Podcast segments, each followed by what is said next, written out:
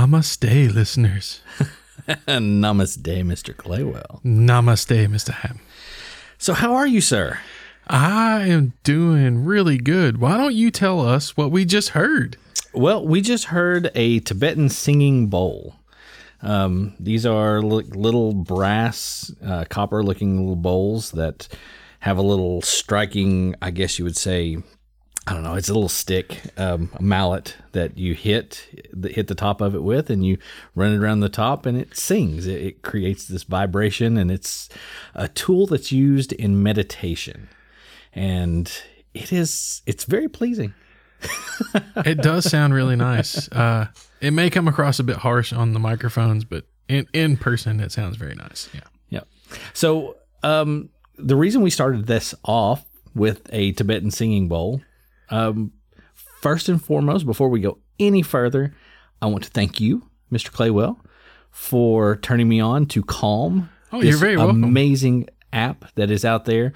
Um, not only am I using it, but now my wife and her family and my daughter is using it. Um, it is absolutely one of the most um, useful little tools I have found in a long time, and I have to thank you for that because I would have never even like looked at it hardly other than just, I mean, in passing, whenever it's on the television or something, they have the little, you know, do nothing for the next thirty seconds, little rain thing or whatever, and I was like, that's kind of cool, but um, I mean, we are now using it daily. It is Awesome. awesome, awesome, awesome. I, I have been, uh, yeah, like I mentioned on the last uh, last episode, like one of my focus for this year is to try to learn to meditate, to be more mindful, to be more present.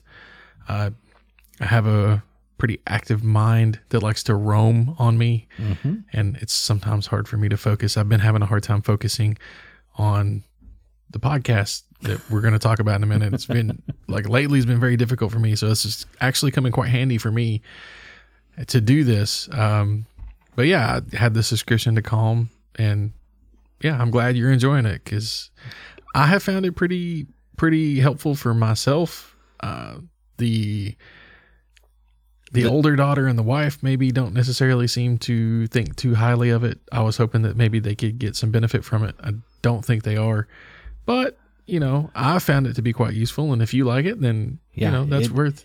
It's it's awesome. My myself, like I said, I've I've started using it myself, um, doing the daily calms, the little ten minute meditation sessions. Right. I started that with like three or four times myself, and then I was like, told my wife, I was like, hey, you should try this, and and I was like, here, we'll do this together. So she, we just kind of sat there and, and listened to it, and she was like, this is pretty awesome.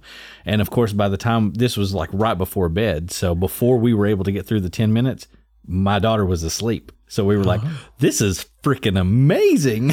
Yeah. so, so yeah. Um, and Penelope loves the, uh, the bedtime stories. They're like Oh, they're th- nice, yeah. 30 minutes, 35 minutes long. Um, there's one that was nifty. Have you listened to that one? The little ghost. No, I haven't. The only the only bedtime story I listened to was uh, a voice actor. I think I mentioned it last time. He does uh, some voice work on one of the video games I play, Yeah. and he read one that's called like the the train. Oh, some yeah, kind of yeah, yeah. train.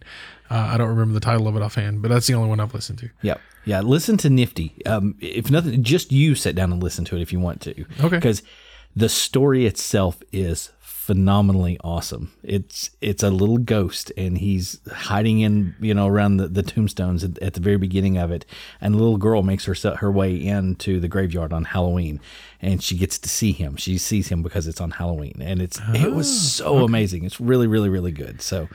Um, yeah, thank you, thank you, thank you, thank you for for like I say that that was that was above and beyond anything that I could have ever like.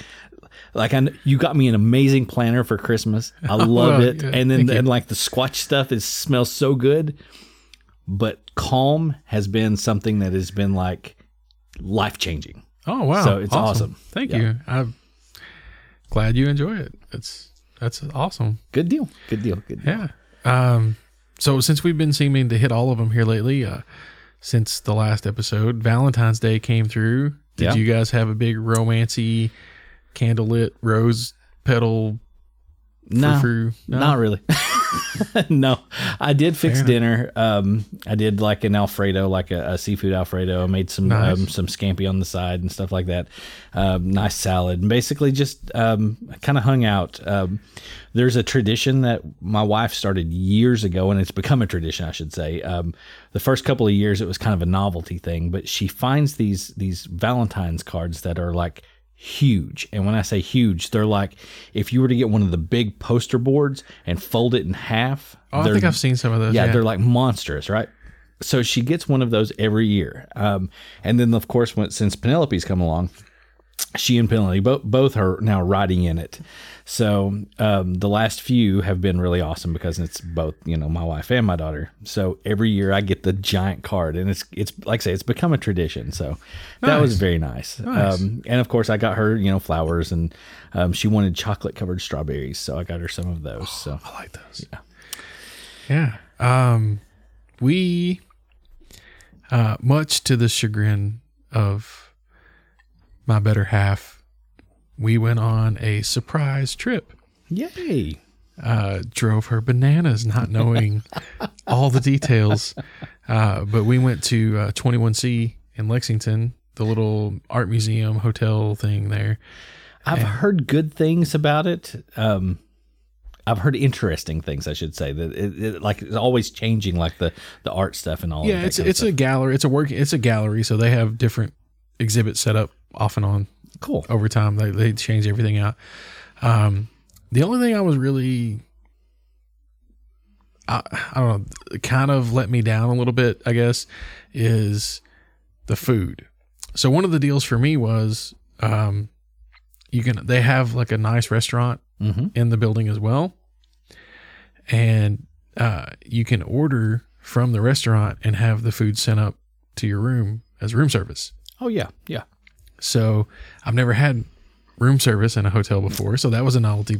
But you know, with the numbers spiking and the huge number of positive cases of COVID and everything going on recently, you know, I thought, you know, we're going up early. So we went up on a Friday. So, you know, Valentine's Day wasn't until Monday. Right. So we were up early. There wasn't as many people there. Uh, we could go down to the gallery, I thought, and look around and wouldn't be crowded probably, especially if we waited till a little later in the evening. Um, we could order the food to the room so we didn't have to sit in the restaurant and be around people. And but the food was just a slight bit disappointing because nowhere on the website did it say anything about an altered menu.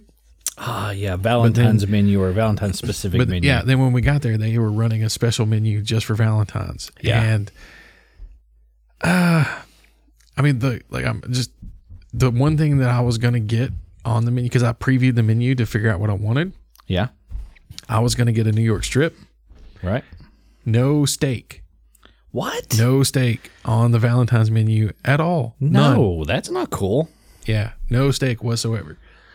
So I was uh I was a little bit disappointed. Now, I will say I for myself ordered uh I think it was beef cheek ragu.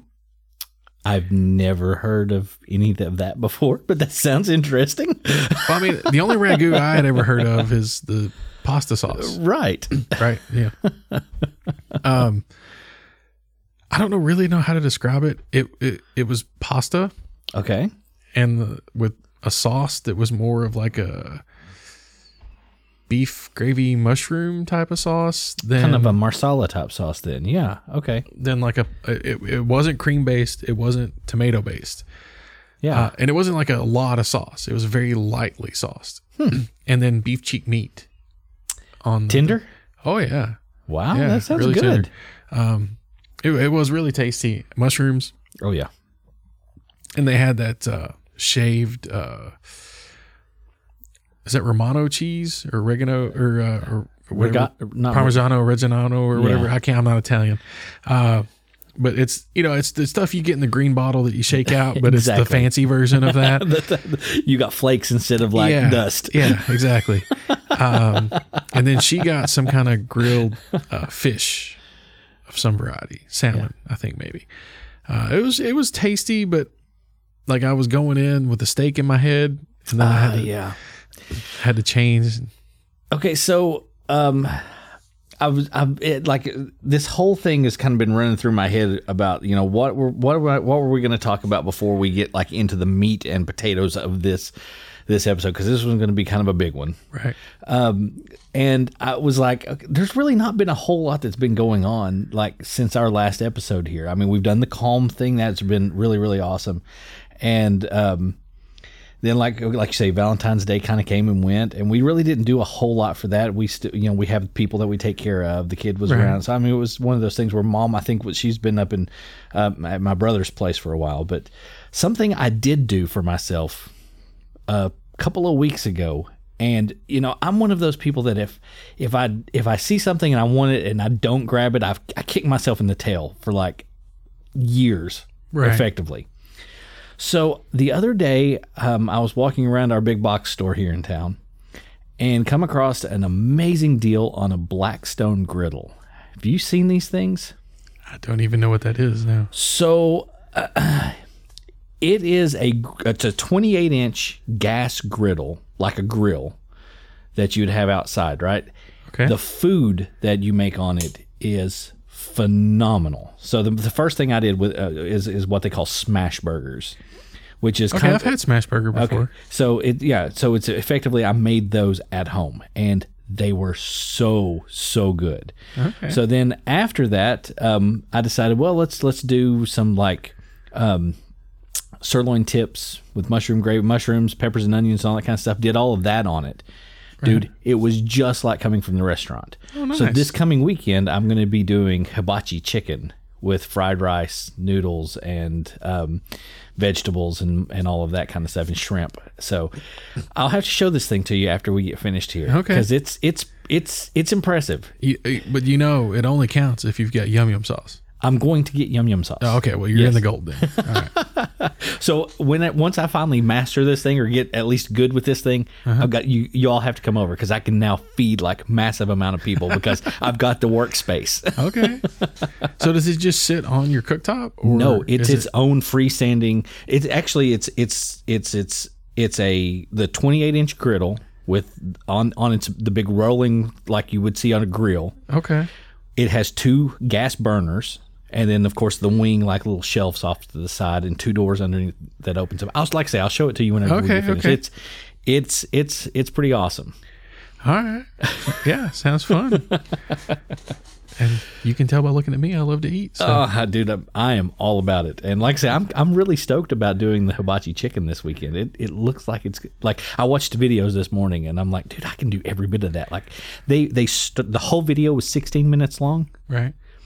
From beginning to end. Five minutes of that was them taste testing and eating. They had their hibachi done in 10 minutes. Yeah, it don't take long. It It's, was it's so quick. high heat, fast cooking. Yeah, it was awesome. So Right on. Uh, something else that I did. Uh, that does sound really good though. That. so you guys are going to come and eat. Yep. Well, I'll be here for sure. I don't know. Uh, I can't speak for anybody else, but Well, I mean, I can throw steaks on it. I can throw fish on it. I can throw shrimp on it. I can do. Okay. There's all kinds of stuff. Right on. Uh, but yeah, something else I did was uh, I helped the older daughter set up uh, for her science class. She had to do a Rube Goldberg machine, Oh, those are so cool. and we got that set up. And uh, because of all the COVID and this and that, uh, you know, normally they're supposed to work on it in groups, and then Yeah. when you film the thing, everybody in the group has to be there.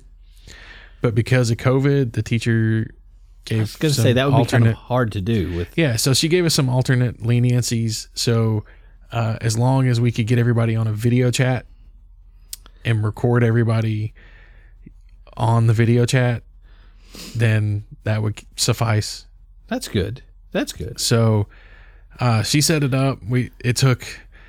I was gonna say if I ever have to do something like this again, I looked it up online and I found there are uh, dominoes that you can buy that are on like race car track kind of things. Oh yeah, so you can just flip them. Yeah, you Yeah. don't have to like set them up and line them up and like they're just like when you start it, it's gonna knock all of them down, Right. Guaranteed every time. Right. Uh, so if I ever have to do something like this again, f a bunch of dominoes. That's all I'm saying. like I will I will spend the thirty bucks to buy this track system because oh, talk about frustrating, man. oh, it was so frustrating uh, because either But here's the thing that makes you appreciate the people that do them that don't have the little track thing that much more, right? That I mean, yeah, yeah. because they, they set up like 3,000 dominoes to go, you know, the length of whatever. And you're Yeah. like, man, those guys have got some patience. Yeah, yeah. He's like one wrong move, and it's just like blah, blah, blah, blah, there they all go. yep. You're like son of a. Mm. Ah, but yeah. So we did the rube. Uh, we used a uh, Christmas paper wrapping paper tube as a ramp for a Hot Wheel car. Nice. That was our starting momentum, yeah. And then that went down and crashed into the dominoes and knocked them over. Uh, and then the dominoes fell off of a platform and landed in a catch bucket, and the buck the weight of that pulled a string that wrapped around a pulley and pulled a light switch up to turn on the light. Nice. So I mean, it was a you know three step, not a huge elaborate one, but it, But it got us still, there. though, I mean- and it was enough of a pain anyway. And I got to brag a little bit. Uh, I filmed each individual attempt right. using her phone, and so she loves she's she loves doing like f- pictures and painting and and stuff like that. She's creative. She gets it from her mom. okay. Yeah. Uh, so for her birthday this year, she got a new iPad, and I got her a couple of apps to do digital art creation. Like she like it's got the paintbrushes and the pencils, Oh, yeah. and yeah. you know she can paint in there by hand. And I got her a couple of video editing apps because she plays around with TikTok and stuff like that. So, uh, but I filmed all of the individual attempts, and then she just had like seven or eight little videos, and then she used her apps that she got to edit the whole thing together and put like title cards on it and Oh, stuff. nice. And so I was really proud of her for that. Like she did a really good job with the with. She was patient with the dominoes Yeah. because there were several times where she would set one down and it would tipple and like the whole stack would go before we were ready, and she was getting frustrated, but she persevered, pushed through, and then the video editing. I was really impressed with. Like she did a really good job getting all that set up. So Dude, that is awesome. That is awesome. Those hands-on projects like that for kids is I mean it's not not just is it something that they're going to remember, but I mean like you say the whole pushing through right, you know overcoming obstacles, you know trial and error because you said it took like multiple tries before Oh, yeah. So I mean all of that I- it, it, that is one of the most wonderful teaching teaching tools that's out there is that hands on you know it's it's it's the real deal and for me, you know, just personally, it gave us, it gave me a chance to do something with her. yeah It's not an opportunity I get a lot. Like, you know, she's a teenager. She and you know, f- from my own past, when I was a teenager, all you want to do is stay in your room and talk to your friends. right You don't want to hang out with the parents; they're lame. Right So, it, it- you know, I valued that time that I got to spend with her uh, doing that. that's very cool Yeah. And then Very, one more big cool. thing that we got to talk about. Huge thing just happened. We had the American Hand Egg Finals. the who you know the the guys with the little egg shaped thing and they throw it but they call it football hand egg. Yeah. Okay. Sorry, that sounded like all one word. Whenever you said the hand egg, I was like, "What's hand egg?" Hand egg. Oh yeah, yeah, yeah, yeah. yeah The- the- you know yeah, we had that little thing that happened Yeah, and it was I think one of our I, I want to say close to us local teams. it's the closest team to us yes, was actually in the big game. So yeah um, they didn't do all that well. I guess they did okay because they it was. did pretty well they had a lead for major- for a long time did they? yeah yeah they were in the lead for a long time it, uh, there was just one one I, I don't know whatever you call it series Uh, one play. no it was like a series it was like 14 plays Okay. but they just could not stop the Rams. Like they just kept getting first down, first down, first down, first down, first down. And it wasn't like a big bomb. Everybody expected this Super Bowl was just going to be bomb, bomb, bomb, 30 yard pass, 50 yard pass. and it wasn't, Never happened. Everything Not a single time. Everything was short and down in the mud, huh? It, it was short plays, Yeah. strong defense. That's good. Um, For the people that wa- that are watching the game, that's good because I mean that that's the Yeah. ones that keep you on the edge of your seat. and it did. But yeah, it came down second half. The Rams just put together a drive. It just it like like I said, no big bombs, but just first down, first down, first down, first down. They found And the just- fuel. they found the lane, and they had the fuel. and they got it all the way to the end zone eventually. Um, and then the the the Bengals just never they couldn't get back. They had a chance to get back to field goal position, and I think they could have tied Right? if they had, but they they couldn't get close enough for a field goal attempt. So, yeah, but they I- tried, and I got to say, uh, you know, the the biggest thing I always watch the Super Bowl for was the ads. And Right. I wasn't too impressed with the ads this year. And one of them was like the lamest ad I've ever seen ever.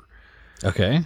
It was literally, and I am not exaggerating, it was 30 seconds of a QR code bouncing around the screen.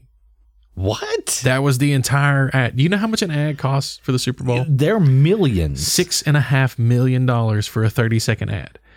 This company paid $6.5 million to bounce a QR code around your TV for 30 seconds. Wow, I heard that. It was the dumbest ad I've ever seen. I guess it worked because I'm talking about it, but still, it was the stupidest ad I've ever seen. They, it, it, it was just a QR code. Like the last two seconds, it popped up in the corner and said Coinbase. So uh, okay, I was gonna say, I like I didn't. I don't. I'm not a football. I don't. I don't. Um, I don't football not guy. That's I'll tell you what this this is a. I'm sorry to interrupt you, but this was my No, big good. thing for that day. I was like, I was talking to a, a buddy of mine, and I said, dude, I can't wait. As soon as I get home, the wife, she's having some of her girlfriends over. They're all going to sit and watch the game. I'm going to go in the kitchen and fix them all a big bunch of snacks, and then I'm going to go downstairs and watch something good on TV. and I did. I heard that. Like when I got home, I almost themed it out, but I decided that was a little too over the top. But I made some real thick, meaty chili. Some of that Carroll Shelby chili Oh, that you turned me on good to. stuff. But I didn't I made it like super, super thick. I didn't quite follow the directions. Made some chili cheese dip and chili dogs. Mmm, that sounds really With- good. Yeah. Yeah. I pat myself on the back. That Heck turned out real nice. Uh, I almost themed it out to do Cincinnati style chili. Yeah, You know, the s- because of the Bengals Right, being yeah, there and all that. Yeah. But I, I, I decided that was a little too over the top. Sorry, I interrupted you. Go Oh no, ahead. no, no, no! You're good. You're good. You're good. No, I was um, the the whole like I said, I'm not a football guy. I've never really have been. The last um, Super Bowl game that I watched was Raiders and Buffalo Bills back in the '90s, like early '90s. It's been way, way back there. That's that's been that. I don't. Yeah. So, yeah, and that was only because like the guy that I was kind of hanging around with at the time, like some of my buddies, they were like, "Yeah, we're gonna watch the Super Bowl," and I'm like, "Okay," and I was hanging out with them, and that was really, I was, I didn't care about the game. There was lots of Doritos and Mountain Dew there, so I was cool with that. Right on. Um, but this year, um, I've I've heard good, really good things, not just about the game itself, but I've heard ga- good things about the halftime show. that was a big deal this year for a lot of people. Yeah. It really was. So we got we had a, a good lineup, a good '90s hip hop lineup. So you got Dr. Dre, Yeah. Eminem, Mm-hmm. uh, Snoop Dogg, Yeah. Mary J. Blige, and then Kendrick Lamar. I I'm not sure who I that don't, is. I'm not really sure who that is either. Uh, 50 Cent Okay. was there. Um, I, is that everyone? I think that's everyone. I think that it? was everybody. so. I mean, that was all the big name. They had a was- bunch of dancers and uh, Yeah. big show, but yeah, that was the main. that was the main performance. Yeah. So I saw like a meme like a, a day or two after that that basically was, was said something like along the lines of, um, "Dear Mary J. Blige, Snoop Dogg, and Dre."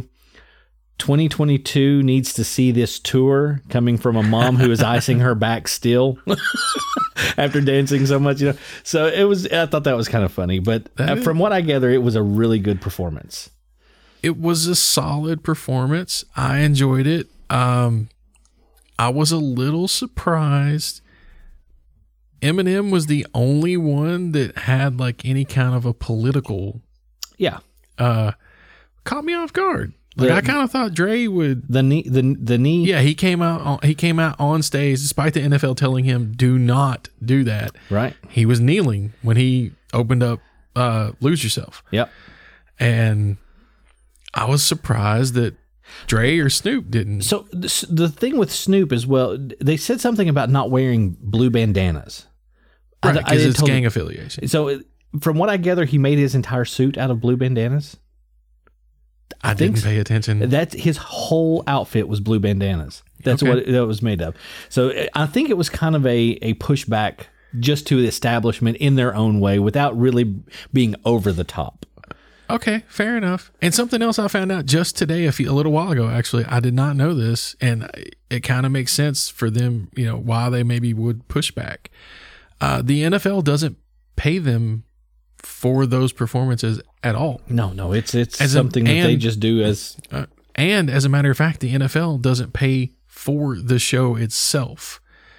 So the backup dancers, the sets, the props, all of that comes from the artists. all of that is paid for by the artist. Dr. Dre footed almost seven million dollars yeah, out of his own pocket to perform the halftime show. That's the thing with with the halftime show. That's a huge stage. You've got how many people watching, and there's a lot of hype around it. So I mean, not only yeah, I can see where it, it's a promotional move for them as well. And of course, these people are are giants in the industry, so they don't really necessarily need to make that kind of a political or that kind of a promotional move. But still, I mean, it puts them back in the spotlight, and here we are talking about them. And it's been a, a week or so later, you know. But, okay, I'm sorry. I don't. Yes, okay, they don't need the money, but for the NFL not to even pay for the set Yeah, and no reimbursement to the artists. And it's I not mean, like it's they not like don't. They, are not making money. Right, it's like it's not like the NFL's not making money. Hello, six and a half million dollars per thirty second commercial, which they aired Yeah. probably thirty five to fifty minutes of commercials. Yep. Yeah. I mean, I, I'm not that good at math, but That's a bunch. that's a whole lot of millions of dollars.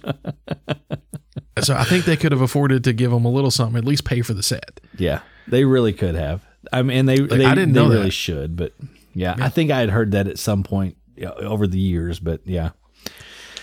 Crazy, crazy, crazy. I want to say maybe they. I heard that whenever they had the Janet uh, malfunction, wardrobe the malfunction? yeah, wardrobe malfunction. It seems like they had said, said something about you know because of of them not paying for blah blah blah. You know, any fines or anything that might have happened would go to the artist, not necessarily the NFL. Da, da, da. So Right on.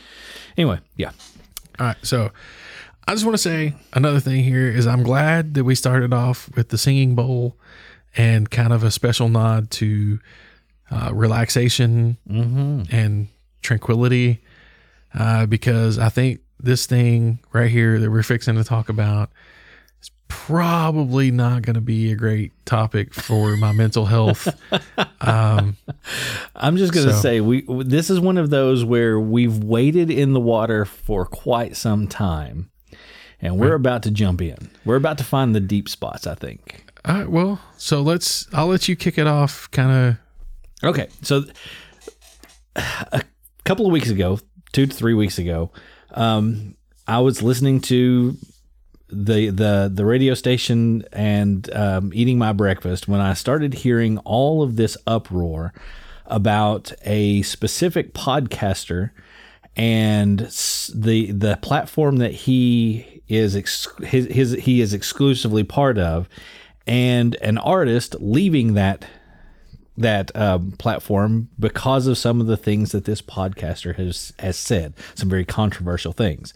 Of course, we're talking about Joe Rogan, Neil Young, and Spotify. right. Um, And this this is one of those things where I, like I was as I was sitting there listening to this, I was like, okay, this is not important. This is good. This is a drop. This is a drop in the bucket because we've heard of, of these kind of things so many times over the years and for so long now that it's it's it's almost I'm almost desensitized to it. It's almost numbing. But this specific situation has snowballed. And I was like, "Well, okay. After you know that initial article that that, that I heard, I was like, okay, that's no big deal. The next like a day or two later, I was like, wait a minute, there's more people that are jumping on the bandwagon here. This is not just a little thing. This is something big. And then I I, I wrote you, I think, at this point. And was like, okay, we need to talk about this. We need to. This is something. Have you heard about this or something? I don't even remember what what I said, but I was like, this was this isn't a topic that it's bigger than just this right now. It's bigger than just Joe Rogan and Neil Young and Spotify. And like I said, we've walked through this a little bit over the over the years that we've been doing this now because it's been a couple of years, Yeah. two, two to three now that we've been doing this. Um, but we've never really addressed it, like full on addressed it. So I think we need to shake it down now. And to do so, we're it, I don't think we're going to be able to hit it in one episode. This is probably going to be something we're going to have to talk about over the next three or four, maybe even. Yeah, it's going to take a few. Yeah, this this definitely we can't hammer all this out in one episode. And No. before we get too deep into a thing, uh, real quick, some news. Uh, we are now over two thousand downloads. What? Yeah, Thank you, you, listeners. everybody. Thank you, We listeners. Give yourselves a pat on the back or a hand. yeah. Yay. Thank you all so much for the support. Uh, it makes us feel good Yeah. to think that people Or give a crap. Yeah. So thank you. Uh, but yeah, we uh, we just rolled over two thousand downloads uh, a couple weeks ago. I think Sweet. the last episode pushed us over. So Nice, nice, nice. yeah, thanks everybody. Yes. Thank you, thank you. But yeah, so yeah, Joe Rogan, Spotify, Neil Young, and I gotta say honestly, when I heard the thing about Neil Young, I think I had pretty much the same reaction as Spotify did. Okay. Yeah, all right, whatever, old man. yeah. But You've got a heart of gold, bud. Go on. oh man, look at my no. but I found out something that kind of makes me understand why he feels so passionately about it. Yeah. Uh, so what we're talking about, in in case you've been under a rock and you don't know, Joe Rogan is in a lot of hot water right now for spreading misinformation and disinformation about COVID nineteen and encouraging people not to get vaccinated and not to wear masks. Um, and that's causing a lot of stir and controversy.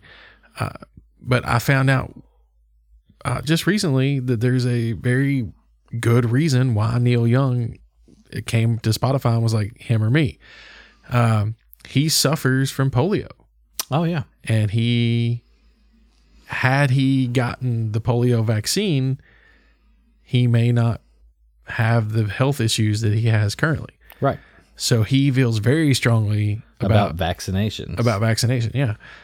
So I didn't know any of that until just very recently. So wow. Yeah. I knew he was. I mean, he's been a political figure. Oh yeah, You know, I mean, his entire life, everything that he's ever done has been, you know, political. So, I, I, I didn't necessarily know that he had he had those those issues, but I knew that you know, being an activist, it, his name didn't surprise me. right. Whenever I heard, oh well, it's it's Neil Young that's saying this, I was like, okay, he, you know, he's still making a stand even after all of these years. Which, I mean, this is it's really cool. Um, and he's been joined by others. Um, so, and Right. we'll get into that a little bit later, but we want to start with where this all started. What what what was the issue, right? Yeah, yeah. Because to me, this whole thing with Joe Rogan and the controversy and the push back and forth is not the problem. No. This this is a symptom of the problem. Um, it's it's the most current populist recognition of the problem It's where the spotlight is shining this moment. Yeah, yeah. I don't know how to. Yeah, it's it's where everybody's looking right now, and it's kind of the highlight issue that points to the problem. Yeah. I don't know how to say this. No, I mean you're you're absolutely right. Um, so the issue itself is is bigger than just him. It's bigger than than than Neil Young. It's bigger than Spotify. It's bigger than all of this, and it is this spread of disinformation and misinformation, and it's across the board. right. Um, he is simply like I say, like I say, he has said a few things, and he's he did a few things um, that drew a lot of ire from this one artist. And then suddenly it became a big deal because when Neil Young basically said, you know, it's either him or me, Spotify has exclusive rights to Joe Rogan's podcast. They he's he is Right. he's he, they they own that. I mean, it's their I don't want to say they own that.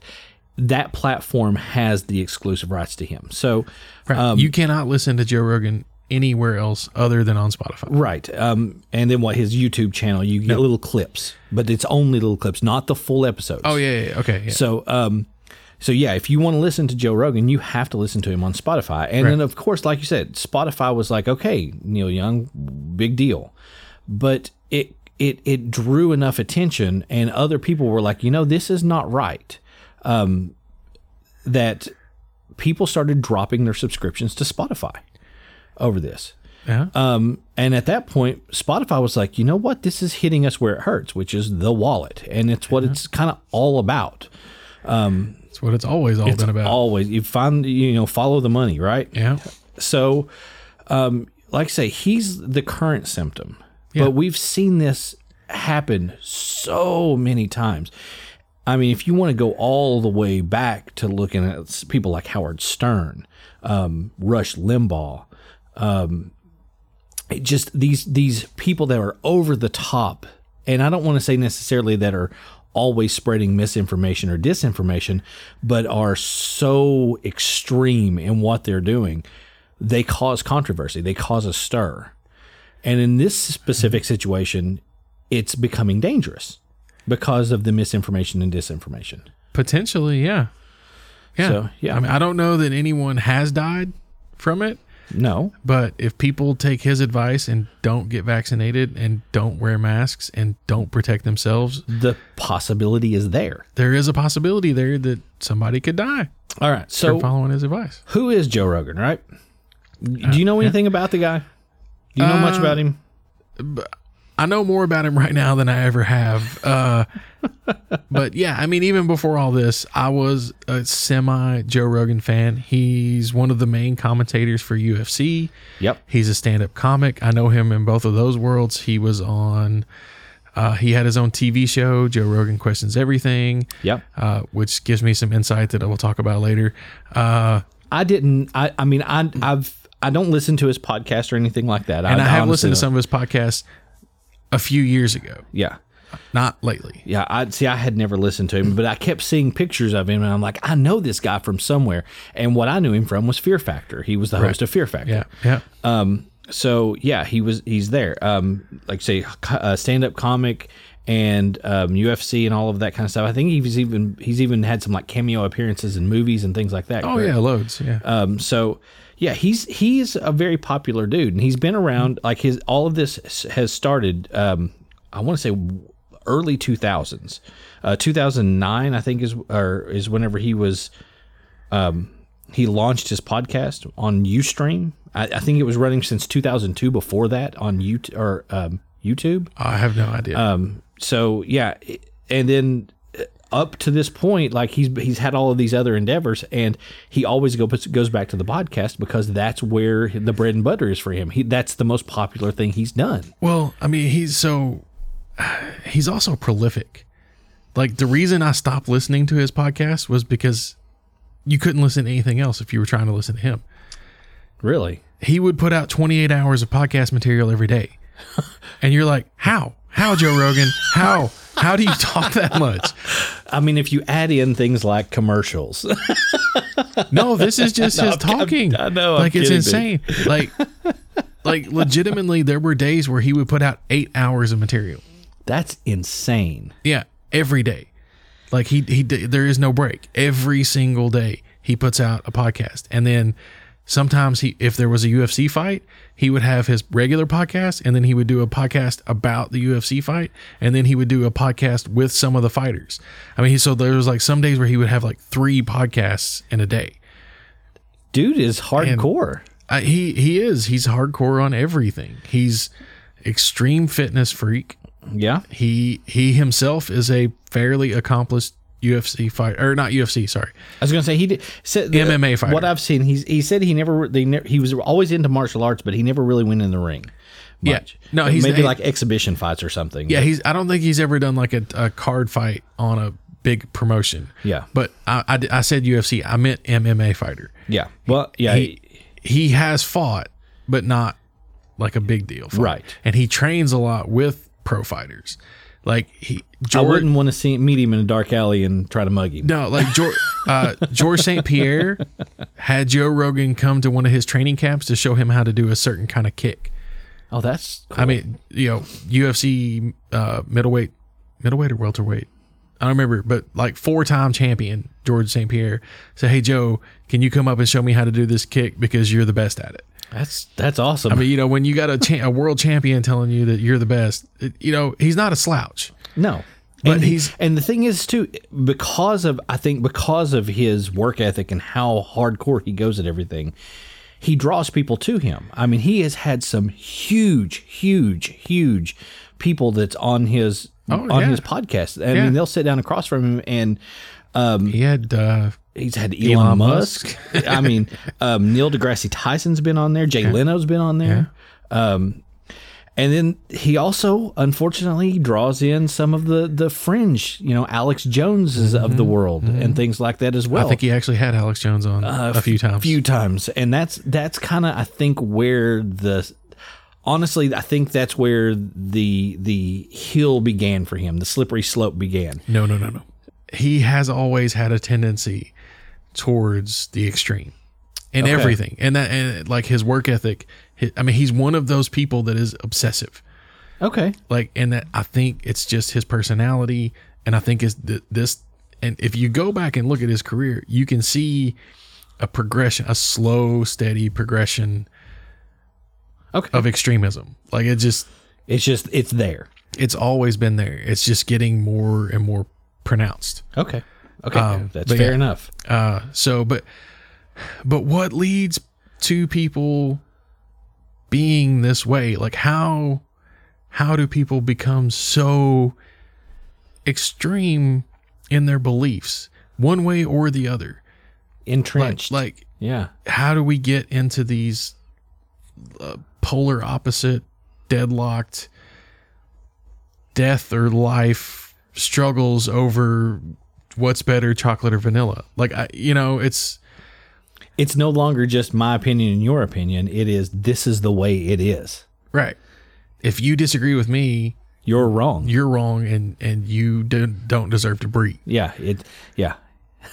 Like, I don't understand. So, where where do we get How do we get to that point? what what leads us to these types of uh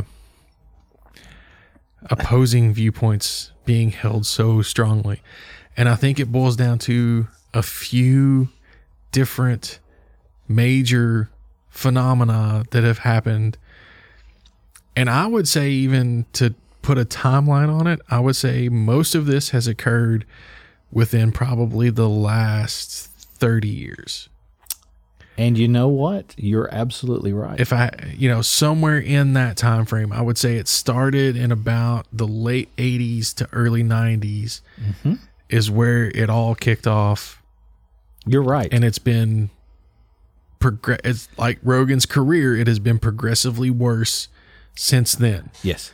and there have been moments of rapid acceleration in Yes. this, and and then moments where it has slowed down, but I think it's been pretty steadily worsening since about that time frame. I watched an, an interesting documentary. Um, this has been a couple of weeks ago, three weeks ago, four weeks ago, something like that, right around Christmas break, New Year's, something like that.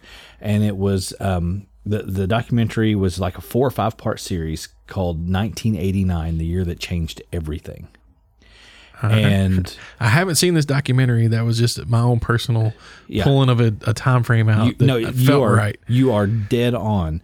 Um, and what it is is you have things like the fall of the Berlin Wall. Right. You have the invent uh, or the the accelerated dispersal of um, people being able to access the internet and share information f- more freely. Um, you have um, the cultural change on television going from um, scripted and um, how, how should I say this? We go from scripted to more reality based television with things like Maury Povich and um, Jerry Springer and you know these these people Right. and you have um, the dot com boom, which punch, punches a bunch of money into a lot of places that it didn't have before. So there was a lot of things that just took place 89 through pretty much 99 that set the stage for things like where we are now. Right. And you're right. I mean, you were absolutely right when you say the last 30 years.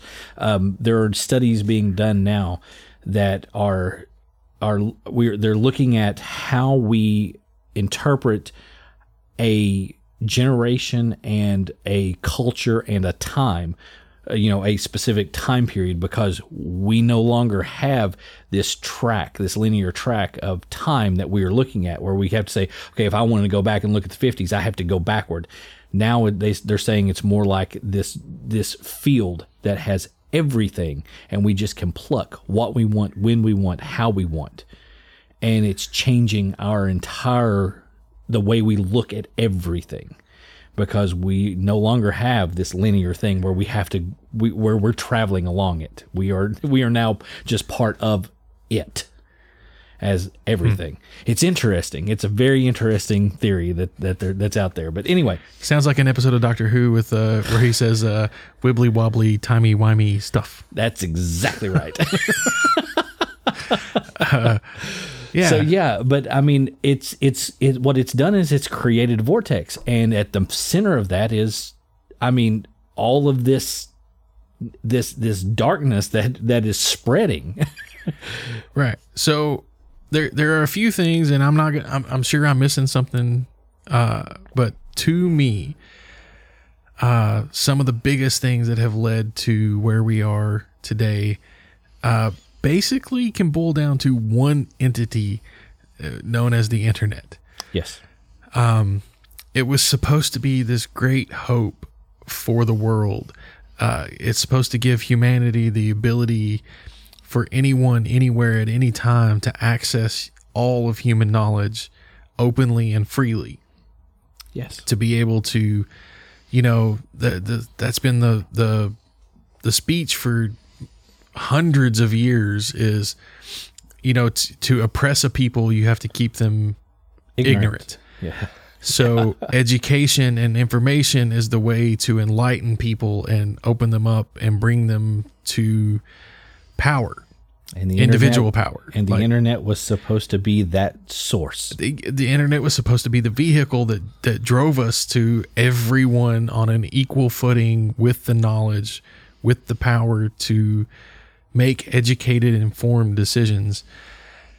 That was the um, that was the tech optimists theory, and I I am a tech optimist. Like I'm not one of those people that typically looks at something and thinks about how it can be abused to harm people like you know i don't think i don't think when uh sir what is it tim berners-lee invented the internet right? That's the guy that kind of developed the, so, yes. the backbone of the technology. Uh, i don't think he thought about how the internet could be abused to harm people.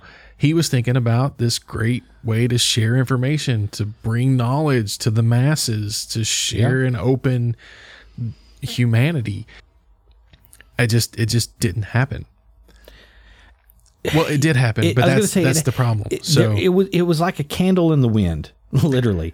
It was one of those things that there was light, and then the wind became so strong and so big that I mean, the information was out there and it was be, it being pushed, but there was so much I think other stuff. I think that's I think that's what I, yeah that's that's what I was trying. Maybe it's it's an equal access to all information. Good, bad, indifferent. Right. The internet doesn't care. It doesn't vet. No. It doesn't certify. It doesn't fact check. Nope. It just it leaves- serves up the information. Yeah, you're right. It does. It's it's an access point. Right. And I think that's part of the problem and why I say in the last 30 years is because of the internet. Like one of the biggest things before that is if you wanted to know something, chances are uh, you got your information from just a few sources. It was either the nightly news on TV, which there were three, basically three channels in the whole country. ABC, NBC, CBS. You had like, you know, what Tom Brokaw, Peter Jennings, and guys like that. Uh, Howard Cosell, right when he a big dude. I don't know. Um, Walters, Walter Cronkite. uh, Walter Cronkite. Yeah, yeah. th- you know that's where everybody got your news. Everybody had one or two sources of information, yeah. so you had a shared base of knowledge. And it was, and the way it was delivered was different as well. Right. Everything. eh, Well, okay. So that's TV. If you want print, you had like the New York Times, the Washington Post, the San Francisco Chronicle. Or your local paper. Right. And again, it's the same. Pro- the same principle applies to all of these. Is that anything, any information released on those media, whether it be print or television or whatever, that information has to be vetted. Somebody has to go and make sure that that information is correct and accurate. They can't just say whatever they want to say just to say it. Somebody has to fact check and make sure that what they are claiming is true. That's not the case anymore. Not even close. That's just there is mean- no Case in point, this right here. right. We could say anything we want. yeah, yeah. I could say that the sky is push, purple. We can push any idea that we want. Right. No one is standing behind me getting ready to smack me in the back of the head because I've said something that is not true. Right. There is no filter between my mouth and whoever downloads this and listens ears. Right. There is no arbiter between there that's going to listen to this first and say, well, that's not true. You can't say that. Yeah. Uh, whatever I say, anybody that wants to listen to me and go find my podcast can listen. And they can believe or disbelieve anything you say. Right. It's up to the individual person. There is no there is no editor. Right. There is no fact check department. There is no there's not that person in between. Um so I think that's the core I think that is the central core is this open access to all information with no arbiter. There's no fact checking, no nothing. It's just here's the information. It's up to you to figure out if it's accurate or inaccurate. Uh, I think, but I think that is the core. At the center of it, that's where everything else in here stems from. And we got a few.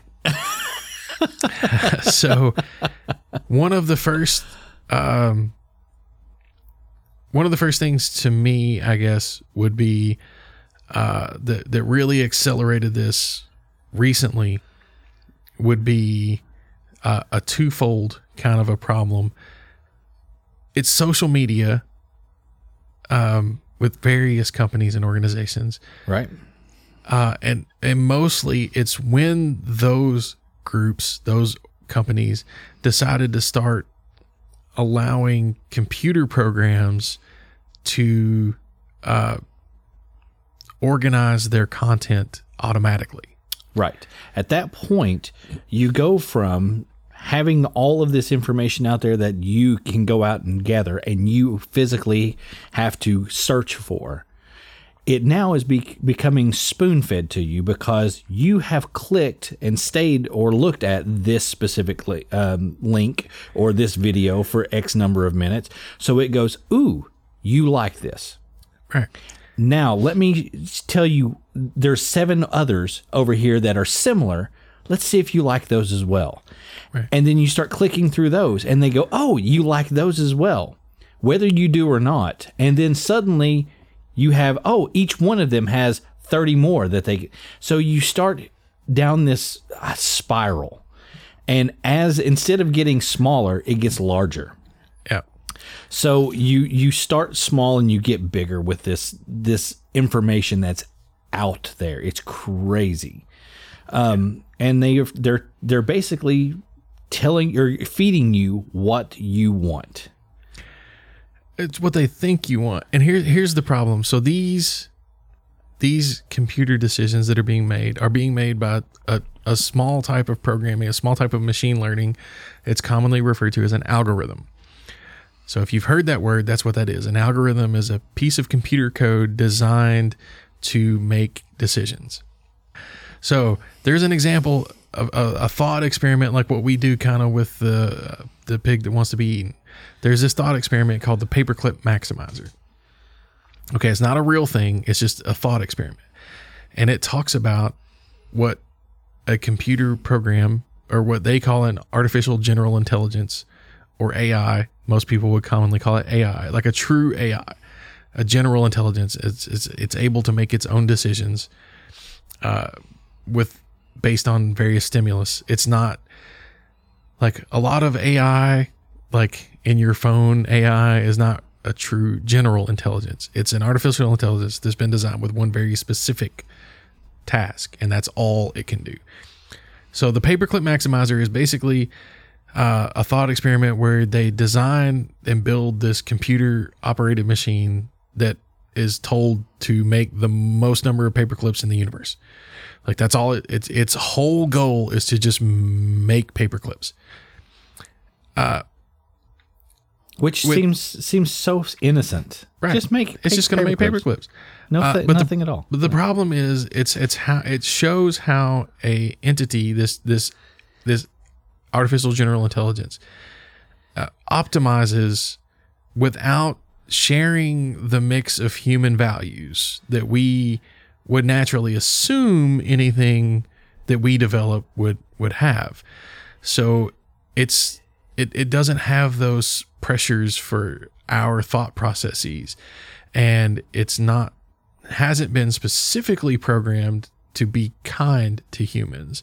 So if its only goal is to make the most number of paper clips it can, it's it's going to be just as dangerous as if it was designed to actually kill people because it will take every resource on the planet and use it to make paper clips. We won't have food, we won't have water, we won't have anything. This thing is going to make the most number of paper clips it can. And that's the problem when a lot of these companies like Facebook and YouTube are the two biggest examples. They're the two probably most influential companies. Uh, I don't know if you were on early enough, but I was on Facebook early enough that I can remember when your timeline only consisted of the people you directly followed Yeah, and the things that they posted in chronological order. absolutely. I remember that. So if it it was just that and that's all it was. It was the people I followed posted in chronological order. So if I wanted to find something that Mr. Ham posted yesterday, I had to scroll down through everything that was posted today and, And find yesterday's yesterday stuff, and then I could find Mr. Ham's post. That's They- not the way it is today. That's not the way it is today because they decided to go with an algorithmic based news feed. And they have found that people will stay on the site longer uh, under certain conditions. And they have programmed this algorithm to meet Those conditions. those conditions, regardless of what the harm is to the users. Again, we'll go into all this stuff in great detail later. But that's the first big thing is algorithmic decision making, uh, specifically, typically speaking, on social media platforms. right. What these companies want is to make money. How they make money is by keeping you on their website.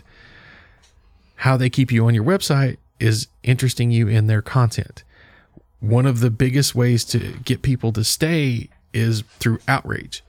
So they will continually express to you content that outrages you so that you will stay engaged longer on their site. Yep. It's crazy. That's just It's- how it it's- works. It, it- yeah. So algorithms have pushed extremism. Yep. That's what they do because their only goal is engagement. It doesn't care that it's destroying the fabric of our country, the fabric of our society, not just our country, the fabric of our societies globally. Doesn't care. As long as people are on that website, clicking those links, that's all it cares it's about. happy. It's happy. That's one of the biggest things. Now, those algorithms have led us into other things such as like uh, echo chambers and confirmation bias. Yes. So once you are in this feed effectively in one of your social medias, um, and you've clicked something, these echo chambers that that he just mentioned are going to start um, feeding you various, um, I guess, pages or other links that's going to enhance what you believe.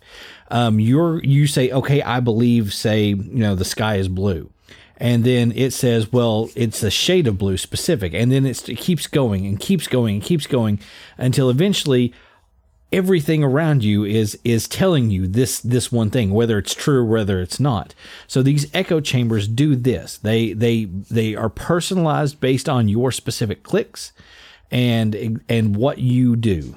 Um, now the bad thing, of course, about an echo chamber is it limits how you, your exposure to other things, especially things that are not necessarily something that you agree with, other people's opinions, something that might change your view. So it limits that exposure. And that can be extremely uh, bad, especially considering that, I mean, these echo chambers are designed specifically to keep you on that platform even longer. Right. I mean, if you're in an echo chamber, all you're going to hear is your own echo. That's right. So you're only going to hear the things you're saying. Yeah, yeah, I love this. And um, so yeah, is uh, uh, the, like the first definition of an echo chamber is is an enclosed space where sound reverberates. It's all it is. It's you're hearing the same thing over and over. It's your your own Right. what, what you bel your beliefs, right? Um, the second one is an environment in which a person encounters only beliefs or opinions that coincide with their own, so that their ex- ex- existing views are reinforced and alternative ideas are not even considered. Right, and that's So- that's the one we're interested in That's for the our one. topics. Yeah, absolutely. yeah, Um, So uh, the echo chambers are something that happen in these algorithms simply because that's what it's designed to do. It's designed to throw more things that you like at you. right. And it pushes you further into a stronger holding of that belief because all you're seeing and hearing is the same thing. That is where you get this confirmation bias. Right, and that's yeah, that's where that that- starts coming. in. Yeah. So then, at the, eventually, that echo chamber becomes confirmation bias. No longer are you clicking on these links and they're saying, "Oh, okay, yes, I agree with you. I agree with you. I agree with you." At this point, now you are um, being told that this this information not only is something that you agree with, but it is absolutely true. It's confirming what you believe, whether that is true or whether it is not. Right. And now I'm going to read the definition of a confirmation bias because Okay. I I did bring this up last episode or a couple episodes ago talking about confirmation bias and the way people search for things, right? So a confirmation bias is your tendency to search for, interpret, favor and recall information in a way that confirms your prior beliefs and values. So not only is it just a reinforcement of your beliefs, you begin to subconsciously even when like I said before, when you're Google searching, you don't Google search, you know, facts about COVID, you Google search you know, okay, so you won't Google search like facts about vaccines. You'll Google search, Will the vaccine cause infertility? yeah, does COVID vaccine cause infertility? Does COVID vaccine do this? Those So are those are specific. Those are those confirmation biases that are built into your search. Right. Those are those are biases built into your search that you don't even realize because when you search for something like that, Google is going to find results that mention what you're searching for. So if you're asking does this cause infertility, it's going to find results that say infertility. Yeah. So it's going to it's to confirm your bias towards the fact that the vaccines are harmful just based on the way you searched. And and I think this is one of the most devious of the things that happens because you don't even realize sometimes people I mean, I'm not talking negatively about anybody. I have done this. I have not been aware of my own bias influencing the information I'm receiving Absolutely. like i'm it's it's, it's i'm not slamming anybody for this like it it can happen to everyone And does not can it does happen yeah to it, everyone. yeah it will happen to everyone but i'm Yes. like it, it's it's just one of those things and again, and to, here's the here's the thing too. Okay, so to consciously know that this is happening, it's it is a mental exercise to try to remove that bias. oh, definitely. Yeah. I mean, big time because and I don't even want to say you almost have to search for the opposite of what you're looking for. You have to get to the basic the basic structure of what the information is, which is uh, it that, that it's hard to do. It is very hard to do. Right. So one of the one of the things I just I want to read. This is from the confirmation bias uh, thing, and I think it says it well, probably better than I can in my own words. Uh, people display these bias when they select information that supports their views, ignore contrary information, or when they interpret ambiguous evidence as supporting to their beliefs. Uh, it is strongest for desired outcomes for emotionally charged issues or deeply entrenched beliefs.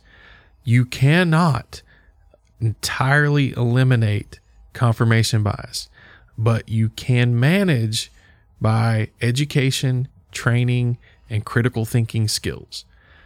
So, I mean, that right there says it. Like, you cannot eliminate confirmation bias as hard as you want to try. It's there, it's part of human nature. But it takes a lot of, I mean, it takes hard work, it takes education, it takes training yourself, and you have to constantly apply critical thinking everywhere. And that is hard. It's very hard. Yes, it is. Absolutely. And what makes that so hard is a lot of times the information that is being fed to us. Right. When when we have made those searches, once we have been in our echo chamber, once we have confirmation bias that we've stuck in Google and searched, um, now we have results. And we have to be able to look at those results and determine is this fact, is it not? Whether or not it goes, it, it, it is something that we see and it, we know that it's true and we agree with it, or it is something that we see and it disproves something that we believe. Um, and at that point, we, um, I mean, it, it's one of the hardest things, I guess, for people to do is to look in and go, okay, I was wrong there and move on and with new information and and change an outlook or change the way that you think. Um, and unfortunately, because the internet is such a vast landscape and has all of this information that's out there, and there is no arbiter and there's no filter and there's no um, no fact checker that's out there. There's information out there that is one true, two fact checked and then there's things like misinformation Right. or disinformation. And there's a difference between these two. Right, I yeah. mean, there's a big difference between these two.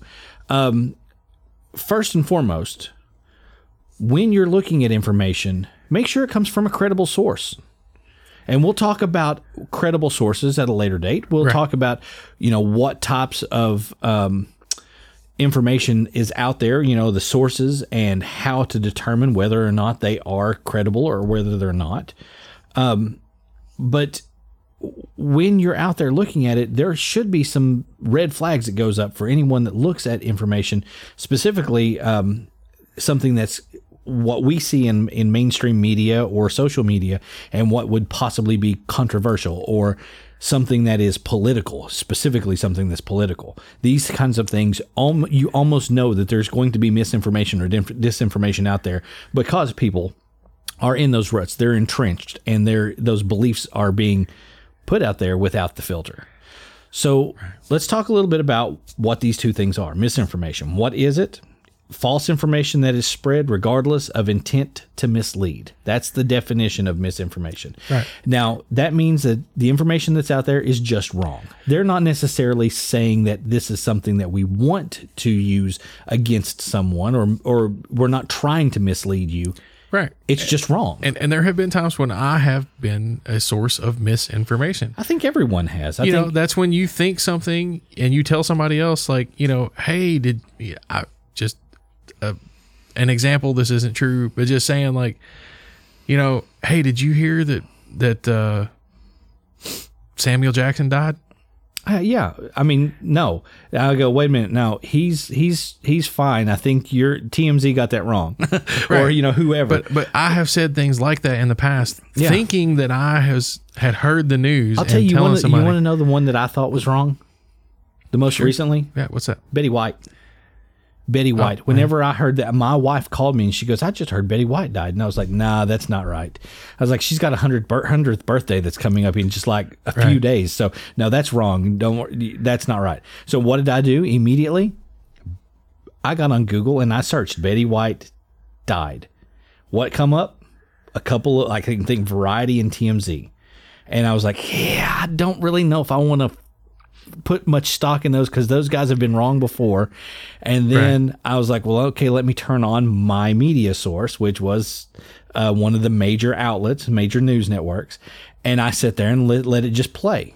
I didn't really, I wasn't really paying all that much attention to it, but it took nearly an hour and a half before they actually said, okay, we wanted to make sure this was correct before we broadcast this. So they fact checked Exactly, exactly. they fact checked and they go, okay, we have terrible news. And, you know, and I was like, oh, crap. right, So, you know, this is one of those things. Misinformation does get out there. right. And I'm just saying, I have been a source of misinformation. Misinformation doesn't necessarily have to be a bad thing. You could be mistaken. Yeah, it's not, You th- could- you there's could- no harm that is Right. intended. It's it, it's done with regardless of intent, which means you can make a false statement, not knowing it was a false statement. You have no intent. It's still misinformation. You are still spreading information that is not accurate. Right. And that's all it is. It's just Right. inaccurate information. That's all it is. That's all misinformation is. Okay. And it, it does, I mean, it's out there. Okay. So, right. Unfortunately, there's also disinformation, Right. which is false information, um, and it is specifically and deliberately misleading or biased information. It's a manipul- It's a manipulated narrative um, of facts. It's a, a good word that I see on here uh, is propaganda.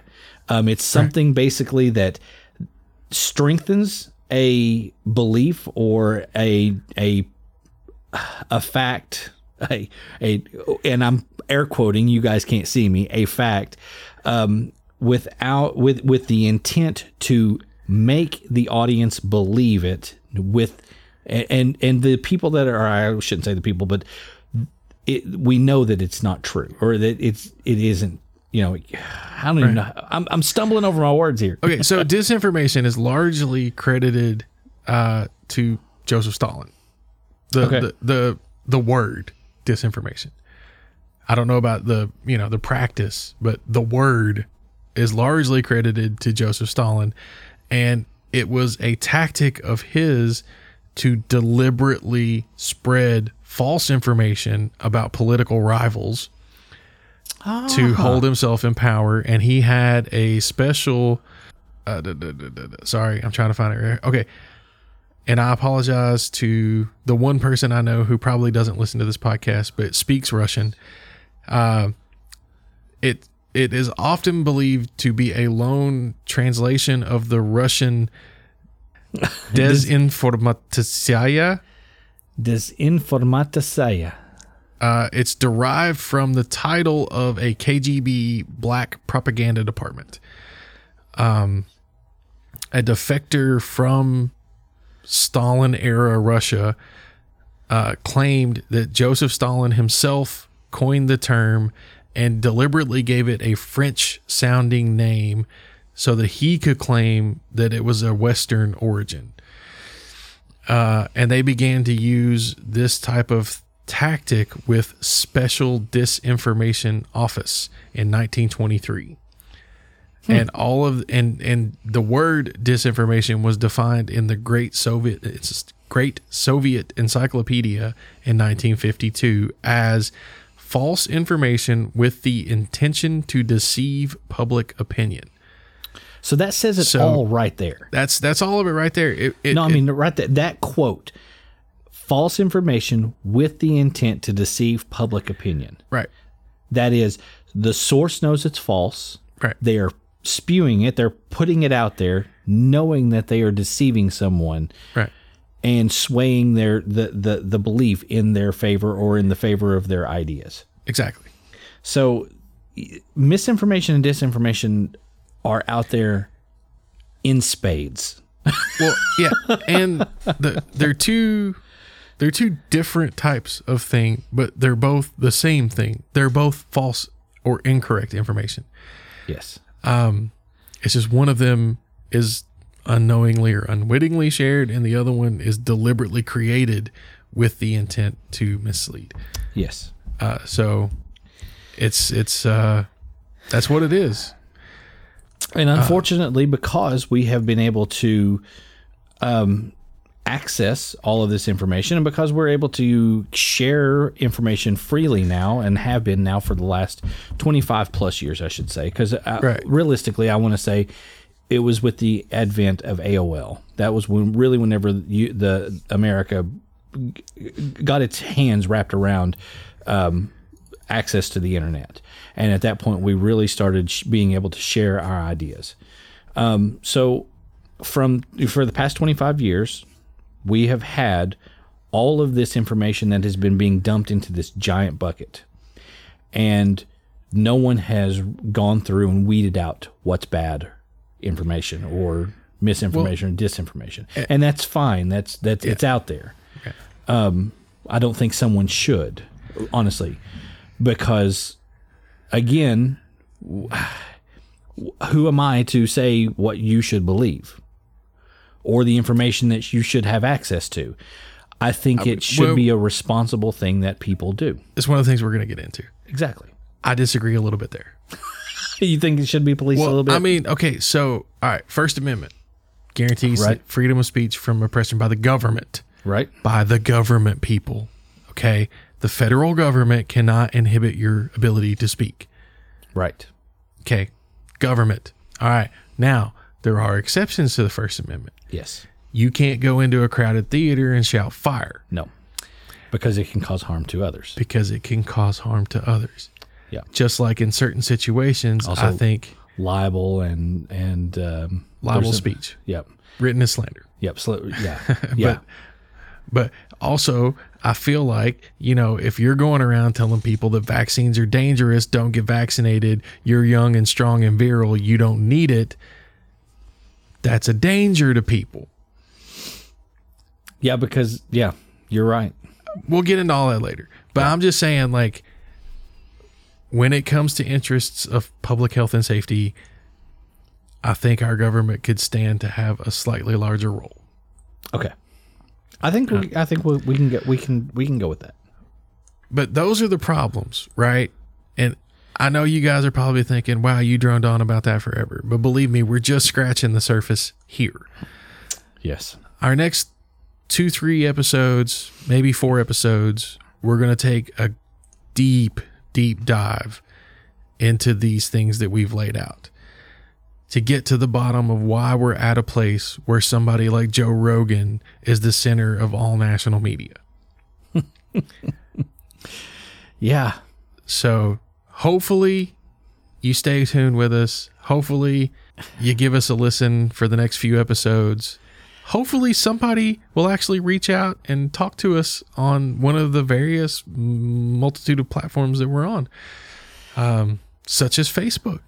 You could give us a holler on Facebook, facebook.com slash groups slash two minds podcast. You can always find this episode and all of our other hest- episodes on our host site, twominds.podbean.com. And of course, we have mirror sites, Spotify. You need to search Jason Claywell or Jeremy Ham in pro- uh, parentheses. Um, and other Quotation marks. I'm sorry, yeah, in quota- sorry, in quotation marks. Um, or you can um, search your what whichever podcast Your podcatcher supplier- of choice, Yeah, right. your podcatcher of choice. Uh, also, if you want to talk to us but don't want to do so publicly, shoot us an email. Two minds podcast at gmail.com. And- That's always monitored. Yeah. Uh, you can also tweet at us on the Twitter machine at Two Minds Podcast. We're available there as well. And th- this episode and all of our up- other episodes have been dropped on Facebook. Um, we always put links to to it on Facebook. Right. You know, if you want to shoot us a just a quick comment or a message underneath that that you want to share publicly, go for it. I mean, we would love to hear those or see those. Yeah, yeah, you can, and yeah, you can. If you want to talk just about that episode, go to that episode's post on Facebook and give us a a comment there. You can also do it on our hosting site, Podbean. Yeah. uh, you can go there and there's a comment section under each episode if you want to drop a comment there. And like I said, if you don't want to do it publicly, DM us on Twitter, shoot us an email. Yeah. however you want to get in touch, we'd love Yeah. to hear from you. Yep. So awesome, dude. Man, we've we've got a lot to cover. Yeah, it's gonna be a, a long series coming up. I think. Hopefully, we do a good job with it. Like, this is the kind of stuff I I like sitting and talking and BSing with these kind of people.